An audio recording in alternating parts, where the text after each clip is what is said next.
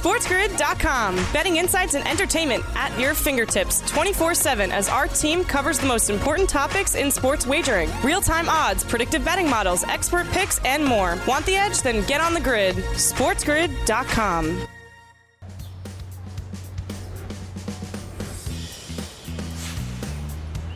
Welcome to hour number two of a Football Friday on the morning after on Sports Grid. Sirius XM, channel 159, and all across the Sports Grid network.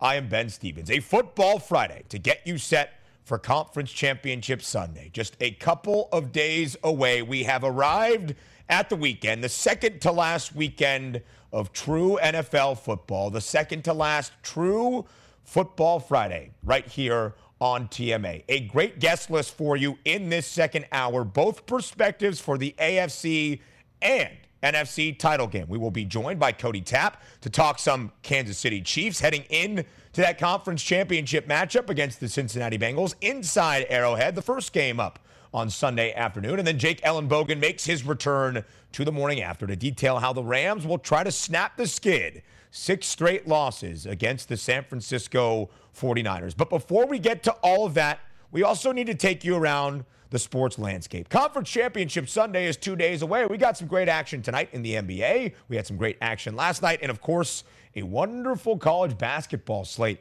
on Saturday. We will preview here in just a couple of moments. Let's look back on the two games last night around the association.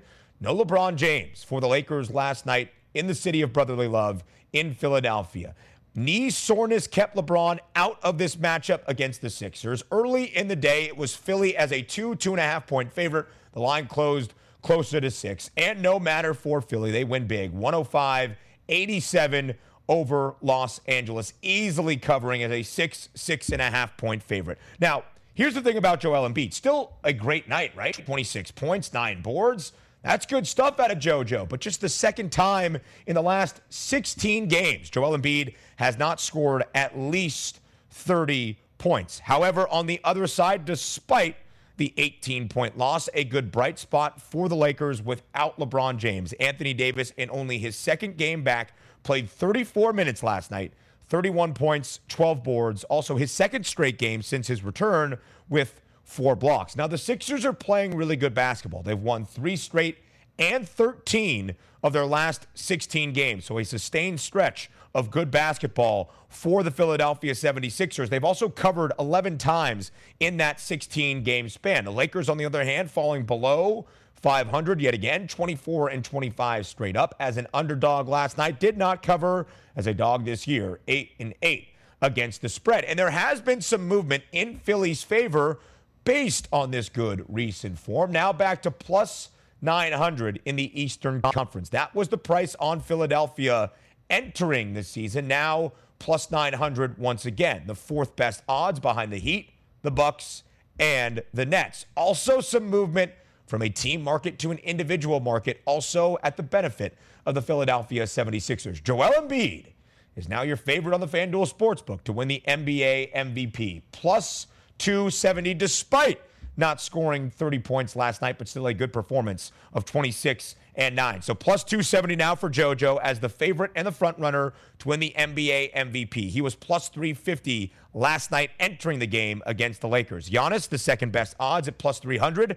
The favorite for most of the year, and Stephen Curry, now the third best odds at plus 400. Steph, just about a week and a half ago, had a short price at plus 180, over $2 of movement against the chef. Now four to one. Hey, welcome to our Sports Grid Radio audience here, the second hour of a Football Friday. Now talking basketball right here on the morning after. Sirius XM channel 159, our terrestrial radio affiliates as well. And I am Ben Stevens. Speaking of Steph Curry, the third best price to win the NBA MVP, no longer the favorite on FanDuel, but still plus 400. A great night last night for the Warriors and Steph Curry knocking off the Minnesota Timberwolves at home, 124 115. Golden State has now won four straight games, covering last night as a six and a half point favorite, the second straight cover in a row as well for Golden State. Over in two straight with the total of 229 and a hook going over last night. Now, Golden State has been favored in their last six straight games.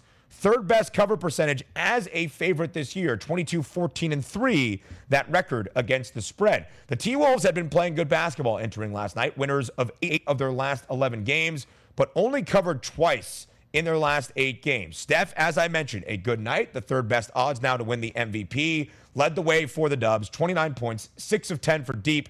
Cat on the other side, Karl-Anthony Towns, 31 points, 12 boards, and six assists. Also, a ton of action on this Friday night to get you into your weekend around the association in Milwaukee tonight. The Bucks a 9-point favorite against the New York Knicks, an over/under of 216 and a half. Now, Milwaukee coming off a loss to the Cleveland Cavaliers just a couple of nights back. That snapped a three-game win streak. Milwaukee the favorite tonight by 9 points. They've been favored in 38 of 50 games this year, including in 9 straight, but just 17 and 21 against the spread. I want to talk about the Knicks' struggles offensively. They have scored 90 points or below in four of their last six. And you see that total of 216 and a half, not record breaking by any means for an NBA basketball game, but that 216 and a half for an over under is the largest total for the Knicks since the end of November. That total was 217 against the Hawks on November 27th,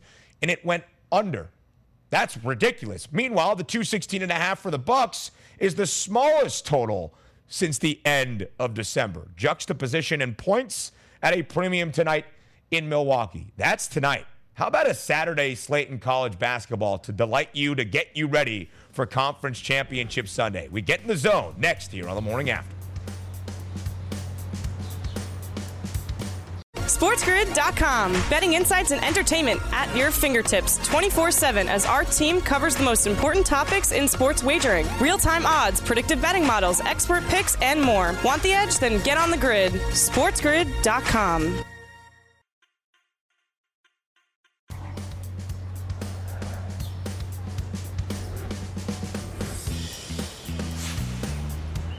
Conference Championship Sunday in the NFL and a Football Friday here on the morning after on Sports Grid and Sirius XM Channel 159. I am Ben Stevens, but before we get to Sunday, allow us to take a peek at the Saturday slate in college basketball because it is a great one. Big 12 SEC challenge to detail, and we will do that right now. Also, looking back on last night to set up the weekend of college basketball ahead. We do that all in our favorite place.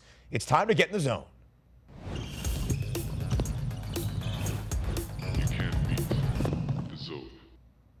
You can't beat the zone here on the morning after, but you can beat the zone if you're playing the Syracuse Orange. Yes, I'm still bitter about the direction of my alma mater and the once great Syracuse men's basketball program. Retire Jim Boeheim. Anyway, Ben, let's get back on track and let's go to the Big 10 conference. Because a huge game last night for top 10 Purdue on the road in Iowa City, taking on the Iowa Hawkeyes. Purdue closing as a two point favorite last night on the road against the Hawks, and they got a big victory in Big Ten play.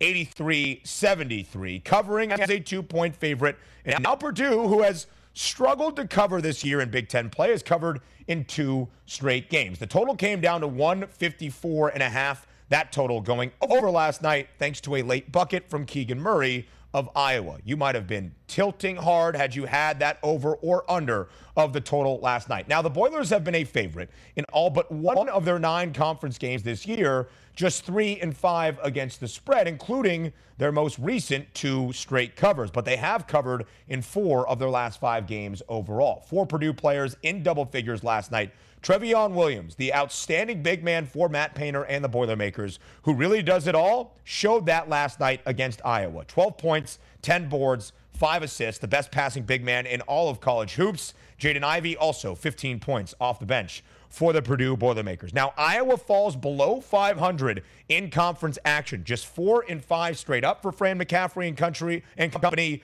three and six against the spread. The Iowa Hawkeyes so far in Big Ten play. And now we look at the Big Ten title odds because Purdue was the favorite entering the year, or at least early in the year. Their odds got as long as plus 510. Now the second best price at plus 280. Illinois remains the favorite at plus 210. tied for the best conference record at 7 and 2 straight up, along with the Wisconsin Badgers. Now, Purdue is 6 and 3 straight up in conference play, so they trail that top spot in the Big Ten standings. Wisconsin, you see there, the third best odds plus 400. They won last night as well on the road against Nebraska. Michigan State plus 600, the fourth best odds, and then Ohio State, the fifth best odds at plus 750. Both Wisconsin and Ohio State winning yesterday. Ohio State against Minnesota, and as I mentioned, Wisconsin against Nebraska. So that's how things stand in the Big Ten. Let's go big picture right now to look at the national championship market as we enter this weekend of college basketball action. The final weekend in January for college hoops, which means February, the final month really remaining of conference play. Then we get into conference tournaments early on in the month of March. And then, of course, March means the madness as we get ready for the NCAA tournament. You might just start to pay attention to college basketball as football is winding down, but we're already deep into the season and the conference slate. So, Gonzaga, the favorites, as they have been all year long to win the national championship at plus 650. The Zags also winners last night. Baylor and Duke tied for the second best odds at 10 to 1. Purdue, the second best odds in the Big Ten, the fourth best odds to win the Natty at 11 to 1. Auburn and Kentucky tied for the fifth best odds to win the national championship at 30 to 1. Now, there is also a further market on the FanDuel Sportsbook as it pertains to cutting down the nets in early April for college basketball. Which conference will win the national championship? And right now, the two best prices, the Big 12 and the SEC. I bring that up for a specific reason. The Big 12 the favorites right now to be the conference to hoist the national championship trophy at plus 360. The SEC only 30 cents behind at plus 390. So that leads us very well into the Big 12 SEC Challenge this weekend, full of marquee matchups across your Saturday slate. And at the top of the board, if you uh, subscribe to kenpom.com, as many of us do that follow college basketball, he has something called the fan match category that not only predicts outcomes of basketball games and is so eerily similar to what the numbers end up being for a spread and a total, but also indicates how good the matchup we can expect it to be. And at the top of his board is a great game tomorrow between Kentucky and Kansas at the Phog in Lawrence. Allen Fieldhouse. It is going to be a great battle between two blue bloods in this sport. And if you go off of those Big 12 title odds right now, Kansas, the favorite to win the Big 12 conference at plus 155. Hosting Kentucky, who has the second best odds in the SEC. We'll look at those SEC odds in just a few moments. But first, we start with Kentucky coming from the SEC because, as I mentioned, KenPom predicts the outcomes of games. They are very, very similar to what the line ends up being that is set on the FanDuel Sportsbook. Really, a pretty close average margin of about one point of difference at most. So he thinks Kansas is going to win by two points, which means that if you correlate that to the betting markets, KU should be around a point, point and a half, two, two and a half point favorite, something around that number. So Kentucky as an underdog this year, they've only been a dog three times, have the Cats from Lexington, 0 and 3 against the number, and obviously then straight up as well against good competition. Duke in their season opener, LSU early on in SEC play, and then against Auburn this past Saturday. Again, the Wildcats 0 and 3 against the spread as an underdog this year. Kansas has been a favorite in every single game. They've won five straight, but they've only covered once in their last six ball games. The Big 12 SEC Challenge chock full of great games on this Saturday slate.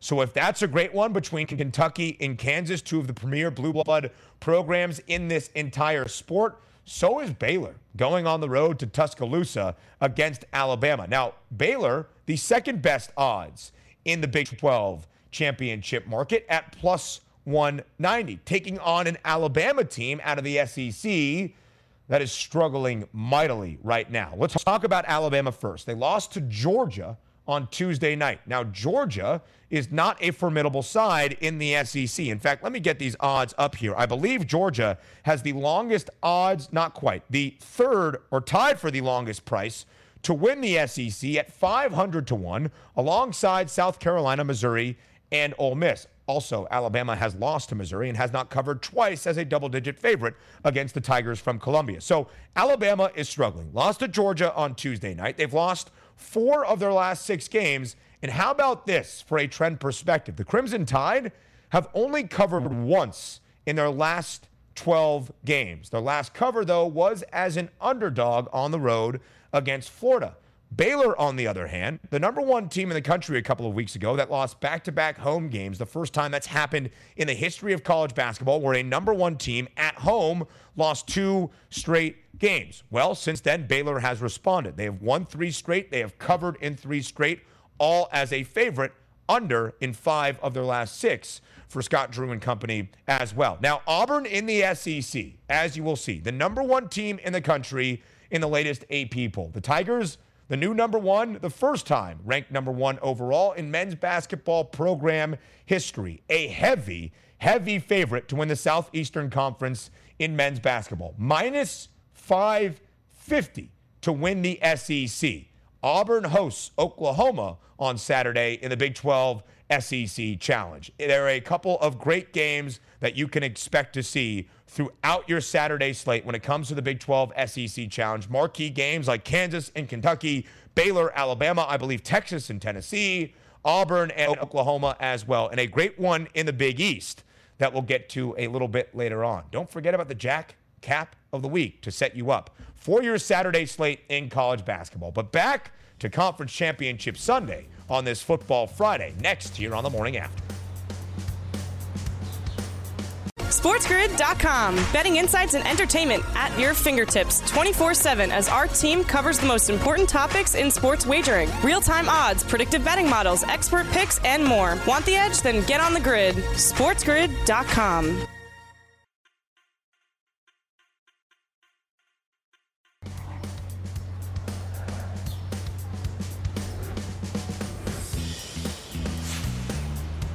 Football Friday on the morning after here on Sports Grid and Sirius XM, channel 159, just two days out from Conference Championship Sunday in the NFL. I am Ben Stevens, now very pleased to welcome on Cody Tapp. He works for 610 Sports Radio in Kansas City, here for some Chiefs chat to provide the perspective we need for the AFC Championship game between the Chiefs and the Bengals on Sunday in Kansas City where Cody is right now. Cody, thank you for joining us so much on this Football Friday here on the morning after.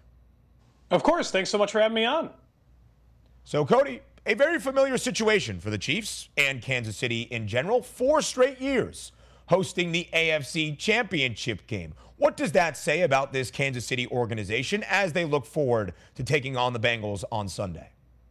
Uh, obviously, they're the absolute peak of what any organization is in football right now, which helps when you have the quarterback. It's easier to be that if you have the quarterback to go with it. But I mean, it's rare. Like, no teams, very few teams ever have hosted or been to four straight title games anyway. And then even fewer have been to three consecutive Super Bowls.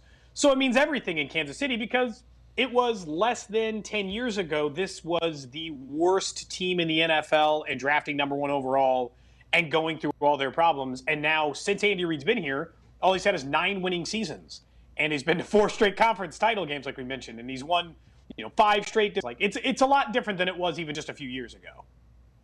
Yeah, certainly so. So a very familiar spot for Kansas City against a team they have already played so far in the regular season. And we saw some line movement, Cody, this morning as it pertains to that spread for the AFC title matchup. It was seven for most of the week in favor of Kansas City. Now the hook has been added on. The Chiefs laying seven and a half at home against the Bengals. A rather lofty spread for a conference championship matchup for sure. And now you add on the hook. What do you make of the number for the Chiefs in the Bengals on Sunday? I mean, I, I kind of thought the number was going to go down at some point. I was surprised Vegas liked him as much as a touchdown. I thought seven. I was like, oh, I kind of yeah. thought maybe we are going to get six, six and a half.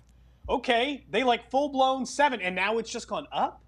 Like I think a lot of this is just coming off the hype from the Bills. Like I I think the Chiefs are going to win this game. I have a lot of different ways where you'd be like, okay, how are the Bengals going to do it? And I don't think they all work out. But laying seven points in an AFC title game, even if the Chiefs have won both of the last two AFC title games by more than that, they won both of them by double digits. They didn't have any trouble moving on from those teams. It just feels like a lot, especially with the the offensive firepower the Bengals have Like, I, I don't think I would bet the Chiefs side of it, even if I think they're going to win.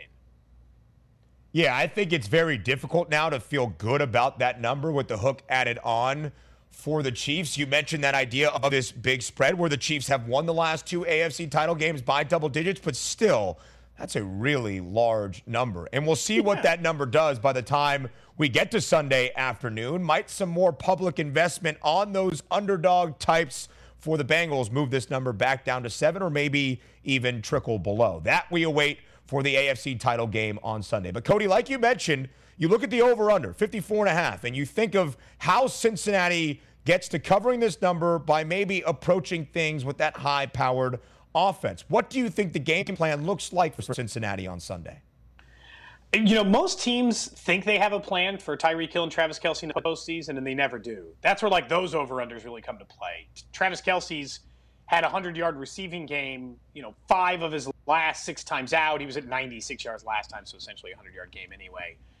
And the Chiefs are scoring. They're going to score more than 30. That's a 100% guarantee. Yep. For the Bengals, their hope is that they can find a way to slow down Travis Kelce, but they don't really have the personnel. Few teams do, but they don't even have the personnel to do it. And so there a lot of it is going to be hoping for turnovers. Like hoping they get pressure, hoping Trey Hendrickson causes problems and the last time out, the Chiefs still got to 30. And, and, and for the same side, the reason why the over kind of feels good in this game is Kansas City in their last five games that's not playing Ben Roethlisberger because he can't play or is not playing anymore anyway. But he couldn't play then either. But he they've let up 400 total yards of offense and 30 plus points per game. So I mean they're, they're giving up their fair share as well. But I just I don't know that the Bengals plan of like oh we'll slow down Travis. That's what they'll try to do. But I don't know that it'll work. Yeah, I think the blueprint now, Cody, when you look at how to compete with the Chiefs, is it's not slowing down the Chiefs' offense or trying to slow down time of possession and pace of play for the game. It's you need to have the offensive firepower to be able to match what Kansas City can do. The Bengals team total for Sunday is 23 points. I think if they have any hope of being competitive in that game, covering that seven and a half point spread, they need to go over that number. You mentioned the defensive side for Kansas City. Obviously, one of the glaring weaknesses this past week against the Bills was the loss of Tyrann Mathieu. What's the latest update on Tyrann Mathieu and his potential to return for Sunday's game against the Bengals? He's not technically out of concussion protocol, but he was a full participant in practice yesterday, so he's out. Like he has to see how he feels today. Just as long as he tests out, he'll be in the game. And Steve Spagnuolo after the game, I mean, he was honest about Gabriel Davis because you're like, okay, I mean, they shut down Diggs, but Gabriel Davis had 200 yards and four touchdowns, and he was like a 500 yard receiver this year. It's like, well, the entire middle part of the field, essentially, game plan was around Tyrann Mathieu, and then he got knocked out, and then we didn't have an answer for it. I think that's it. The thing that the thing about the Chiefs' defense that I'm still curious to see is they they do still play sometimes great, and Cincinnati, for as good as they looked the last time they played Kansas City on defense, in the postseason have seven field goals to three touchdowns, and I'm just I can't figure out if that is more of an indicator of they're not playing as good of offense as they were a couple of weeks ago, or if they just went mm-hmm. against some defenses that had them figured out better than Kansas City will. But I like for for Mathieu, he is so vitally important to any ability to slow them down. Plus, don't don't discount Rashad Fenton either, who was a full participant yesterday. They were down a corner in the game, obviously against the Bills last week. Evan McPherson for the Cincinnati Bengals, the rookie kicker out of Florida, has been fantastic. If you're a Bengals backer, you do not want to see him on the field unless it's an extra point try against Kansas City on Sunday afternoon. 34 points scored by the Bengals in that Week 17 regular season matchup. A great game in Cincinnati. The Bengals using that victory to clinch the AFC North. Kansas City, a lead at the half. They wanted that game to earn the number one overall seed in the AFC. Cody, what do you think we can learn from that first matchup between these two sides back in week number 17? The second half scoring, I, will tell you, you're going to look at that and you're going to say, oh, the Bengals figured it out. No, the Chiefs only had three possessions. One ended in a field goal that, that only because of penalty or it would have been a touchdown. The other one was in field goal range and then a phantom holding call pulled them back. And the third time they got to midfield and punted on like a th- fourth and three. So they moved the ball. The Chiefs will score more than that. I think you can learn from that. I also think that if you're just blindly going to be like, well, Ja'Marr Chase is going to go over whatever number his has been bought up to, and it has gone up quite a bit. And you're just like, oh, well, he'll yeah. go over because he was. That's not usually how these rematches work. Like Charvarius Ward this season has typically been very good in those one-on-one situations. He wasn't against Chase, but I don't think that if given the exact same game plan and Ward up there, I think they'll do better. Like so, I think I think there is something to learn, and like don't just take his number for there. But I do look a little bit at that last matchup and see that, you know, the way Cincinnati scored uh, in the last game. I mean, I, they've got weapons. Tee Higgins, Uzomah, whoever it's going to be, they are still a problem. Yeah, big receiving yardage props for this matchup. Obviously, what we can expect offensively. Ja'Marr Chase, 85 and a half. Tee Higgins, 70 and a half. Both Tyreek Hill and Travis Kelce at 76 and a half. Cody, do you think those numbers are in play and what we can expect to see offensively on Sunday? Tyreek Hill's always a little more of kind of a guessing game when it comes to that department. He'll go, he'll hit his under occasionally because Travis Kelce will just go off. But I mean, 77 yards, I like the over. And I think the Bengals are going to use Higgins more. I'd be more inclined to go under on Ja'Marr Chase and over on Higgins. Because if I were the Bengals, I would be looking at what just the Bills did and say, well, why don't we try to attack the middle of the field this time instead? They think we're going to go outside Ja'Marr Chase. We have Tee Higgins. We have Tyler Boyd. Why not find out whether those guys can be big weapons for us? Because the Bengals did get stopped in that game against Kansas City. They punted plenty. Like despite and they still got themselves in third and 20 plus situations and just threw it up to Ja'Marr Chase. If they're smart about it, I think they'll utilize those other guys. I kind of like the overs for Higgins and Boyd more than I like the over for I like the under more for Chase.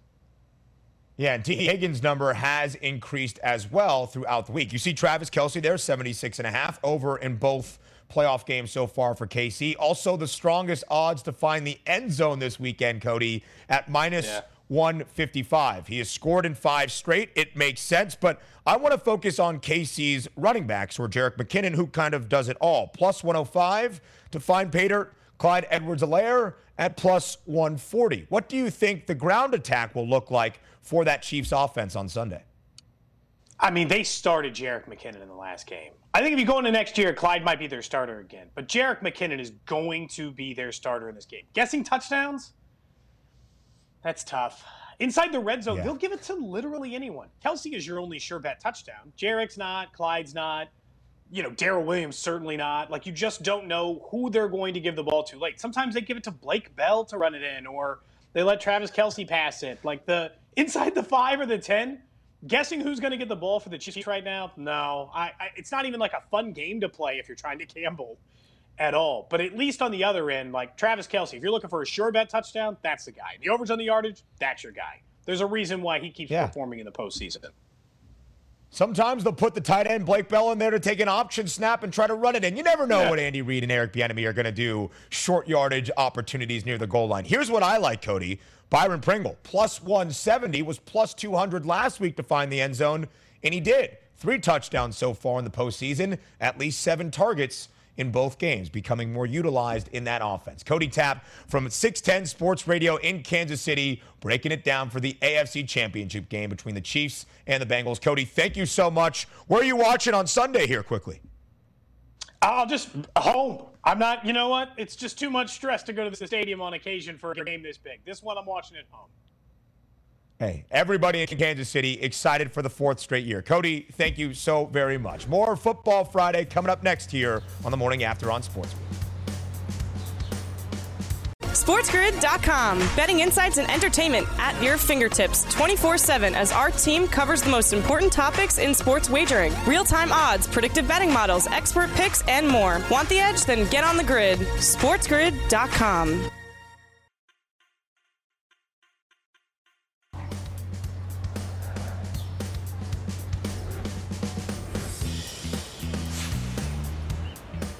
From the AFC Championship game to the NFC title bout, right here on a Football Friday on the morning after on Sports Grid. Sirius XM, channel 159, and all across the Sports Grid network.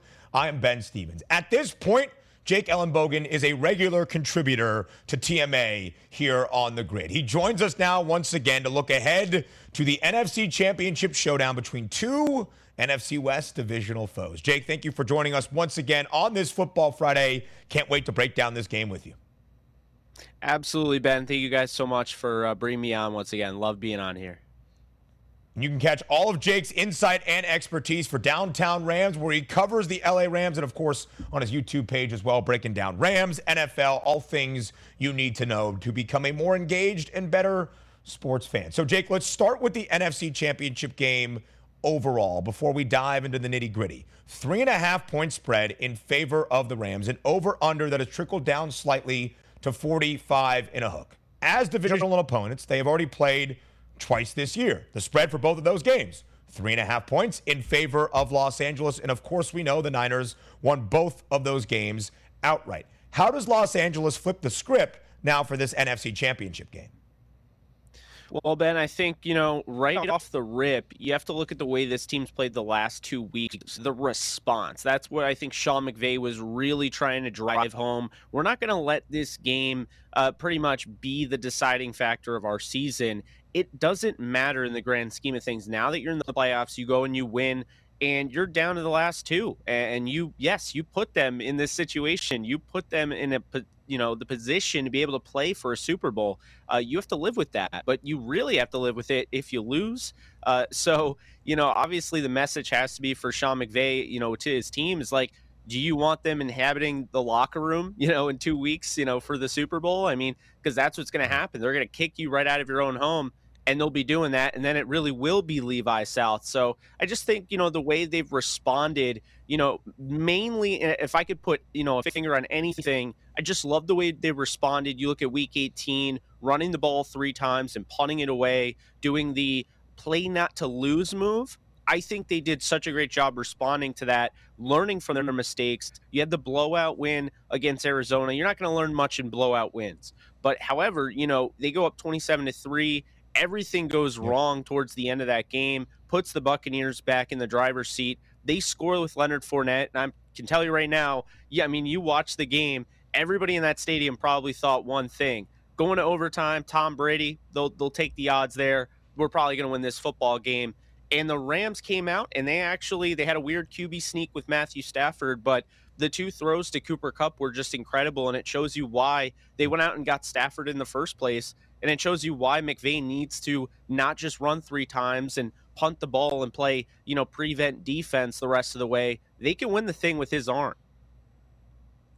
Yeah, so Jake, I think you bring up a great point. Whether it was last week in the divisional round against the Bucks when the Rams were up 27 to 3 midway through the third and then slightly got conservative offensively and obviously some costly fumbles that kept the Buccaneers involved in that football game or even the regular season finale against the Niners, up 17 nothing late in the first half, then 17 3 at the halftime break. There seemed to be like the Rams shut it down slightly offensively. What has Sean McVay had to say about that, and what do you expect to see if the Rams get out to a lead this Sunday against the Niners?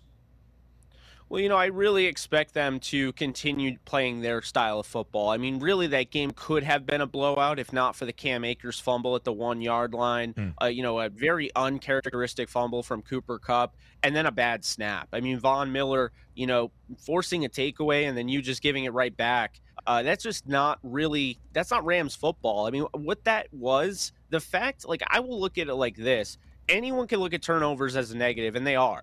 But when you're able to win, it's kind of the you know the very uh, I guess you know very tacky cliche of you know what doesn't kill you makes you stronger. It, it's in play here because what I was saying during the Rams winning streak after they lost to the Packers, after they made you know crucial adjustments to the run game, they tightened up the defense. They weren't playing so much so bend don't break, uh, and you know they were changing their blocking schemes and you know really you know utilizing Sony Michel Uh, you know, a little bit more in that. I think the thing here is that in that winning streak, they did have their wins against the Jaguars. They did dominate Arizona, even though that game ended up being way closer than it should have been. But they had those games against the Vikings, you know, where you go on the road, that team needed every win down the stretch. That's a desperate team. You go to Baltimore. I don't care that Lamar Jackson didn't play. 20 to 19, winning games close like that kind of conditions you for the playoffs. And so that's why I felt really good about them, regardless of how the win went you know, or the loss went uh, to the Niners because the Niners needed it more. It, it sounds like a casual fan perspective, but when you really realize the Rams didn't have too much to gain from it, you know, moving down from spot two to spot four, I mean, the four seed wins the Super Bowl uh, six uh, percent more, uh, you know, the time than the three seed. So it's like I don't, I wouldn't have mm-hmm. wanted the three seed. You know, it's really the one, the two, and the four. Uh, so it's one of those things where the Niners they lose and they're done. So I honestly, I, I don't look too much at that as if you know, the Rams won that game. I like actually more if the Rams won that game. Who knows if they don't set up for a huge letdown, uh, you know, against Philly or whoever they would have played uh, in the next round. So, Jake, outside of maybe the narrative around that Week 18 regular season finale, the Niners coming back, winning that football game, it was a win and you are in situation for San Francisco. From a matchup perspective or a game plan perspective, what stands out to you most from that Week 18 regular season finale that you believe will have an impact on Sunday's NFC title game? Well, the regular season finale, uh, the thing that I saw the most when it came to the Rams is they got on them early on, 17 to 3. They've had a hard time when they get off to a good lead that you know protecting it unless it's against the New York Giants or the Houston Texans or the Jacksonville Jaguars. And you know that's a problem. But it's the way you respond. And I think they kind of showed you last week they can win these games even when Stafford's not turning the ball over and everyone else is. You know, uh, they can win games when Stafford throws three picks. They they beat Minnesota, I believe, when he threw three picks. So you know, I kind of feel like looking at the Niners game. Uh, they didn't have Sebastian Joseph Day, who I think changes the game if he's available. Uh, all the other guys, and this is not being talked about enough, you got to ride the hot hand here. You know, Nick Scott is playing very well in the back end of the secondary. I, I wouldn't be rushing to play, you know, Taylor Rapp fresh off a concussion. I wouldn't be rushing to play a rookie in Ernest Jones who's never played in a playoff game before just because that's the guy that got me there. I mean, the way Troy Reeder has played, you know, using the green dot, and you have Travin Howard, you know, a former defensive back. I'm not taking those guys out of that position. But what I will say is that as great as Greg Gaines has been, I would definitely be rotating Sebastian Joseph Day in there if he does play because he had one of the best, you know, win rates in run blocking situations. He shreds blocks very well. He's one of the best run defenders interior. And when you go against this team, the thing that they want to do is run the ball. They want to protect Jimmy Garoppolo by not using him. They're nine and two, and Jimmy right. Garoppolo doesn't throw a touchdown. So it tells me that you know if they can limit that, then the you know the Niners are going to feel good. But if the Rams can stop the run, and Jimmy Garoppolo has to play from behind, I don't think it matters about a 24 3, 27 3, even 17 3. I think the Rams right now, the way they're playing, they're in a rhythm here. And if they get down early, you know, the 49ers, it's going to be hard to, to climb out of that hole because that's not a Tom Brady over there. That's not a Burrow and that's not a Mahomes. That's Garoppolo. Yeah, Jimmy Garoppolo pretty good in that regular season finale, frankly. 23 of 32, 316 yards, a touchdown and two interceptions. Matthew Stafford for the Rams on the other side in that week 18 finale, 21 to 32, 238, three touchdowns, but two interceptions. But Jake, as you well know, this postseason, Matthew Stafford has been pretty darn perfect. Clean in terms of no interceptions thrown. And last week against the Buccaneers, a huge game, throwing for 366 yards. What has impressed you most about Matthew Stafford in this postseason run for the Rams? Yeah, the thing that has impressed me the most about Matthew Stafford is just constantly throughout the season he's had to respond. You know, things have gone well, things have gone great, things have gone, you know, almost perfect, but they they've never gone perfect, and it, it, you can't expect them to. When you lose a guy like Robert Woods in the middle of the season like that, uh, it, it's hard because you know that Niners game is almost a little bit of an anomaly. You know, thirty-one to ten in no- November. I mean, that Monday Night Football game. here's how it went down. You know, they had to change their entire game plan because the guy that tore his hmm. ACL on Friday, they didn't find out it was a torn ACL he's done for the year until Saturday.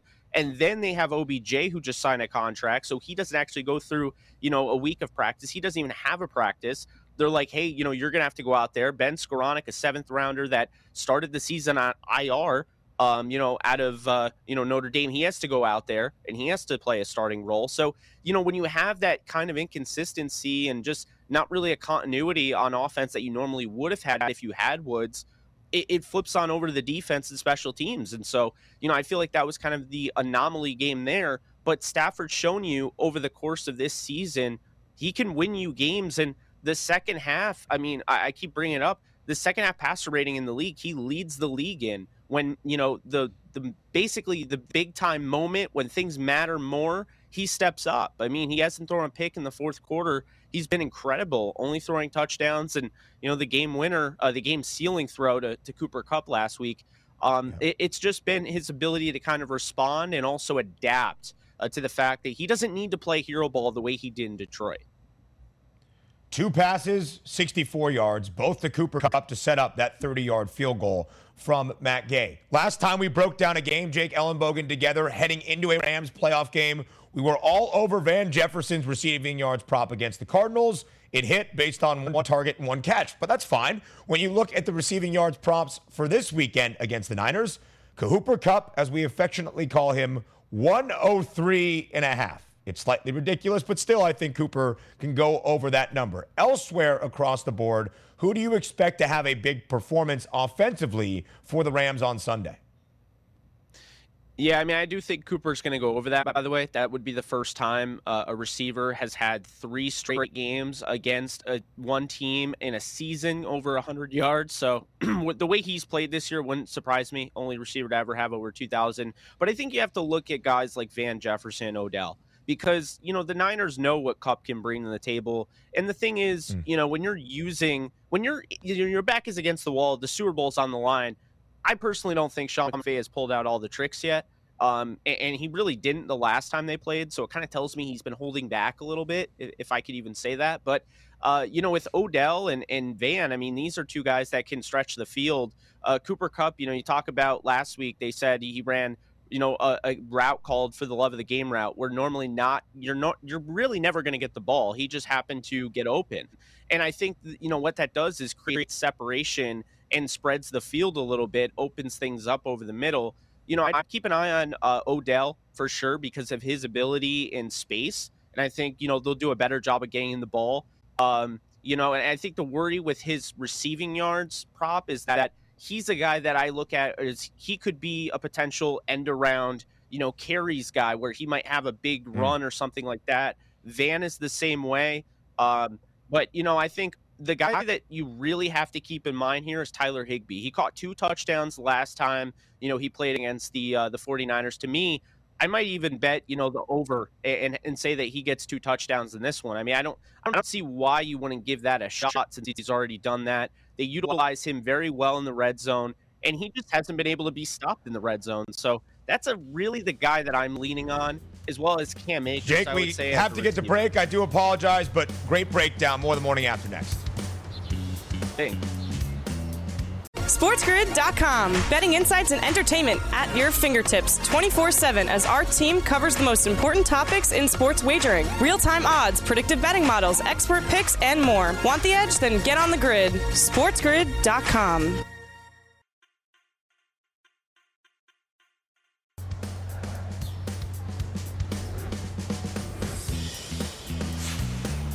Welcome back to the morning after on Sports Grid Sirius XM, channel 159, and all across the Sports Grid network. I am Ben Stevens. Conference Championship Sunday, and this has been a full blown football Friday on TMA. But as we close out hour number two, we also look to college basketball in a great Saturday slate tomorrow. You can think of it as an appetizer for your football weekend. And if we're talking CBB, on a Friday. That means we can only go one place. The Jack Cap of the week. The Jack Weinberger handicap of the weekend. Our former intern here on TMA, now an associate producer with Sports Grid. Nobody handicaps basketball, football, even baseball games quite like Jack Weinberger. And the focus for Jack this week is a great matchup in the Big East. Providence is playing some unreal basketball right now against a Marquette team that is also as hot as can be. The Golden Eagles have won seven straight games. They have covered in seven straight.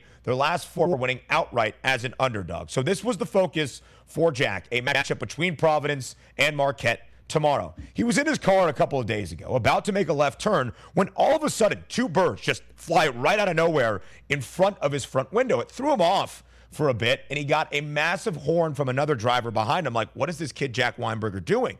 It reminded Jack of how much he doesn't like birds. One time, a bird went to the bathroom, caca in his hand. Man, I'm not a fan of birds at all, Jack tells me. A golden eagle is a big, dangerous bird. A golden eagle is the mascot of Marquette. So he'll be slamming Providence and the points at home on Saturday against Marquette. Providence should be a slight two, three point favorite. Jack is taking the Friars, laying points. If you haven't paid attention to Ed Cooley and company, I believe Providence is something like 17 and 2 this year. Jack says lay it with the Friars at home at the dunk on Saturday against Marquette. That, your Jack Weinberger handicap of the weekend for college basketball. Hour number three, a very happy hour of the morning after, is up next here on TMN.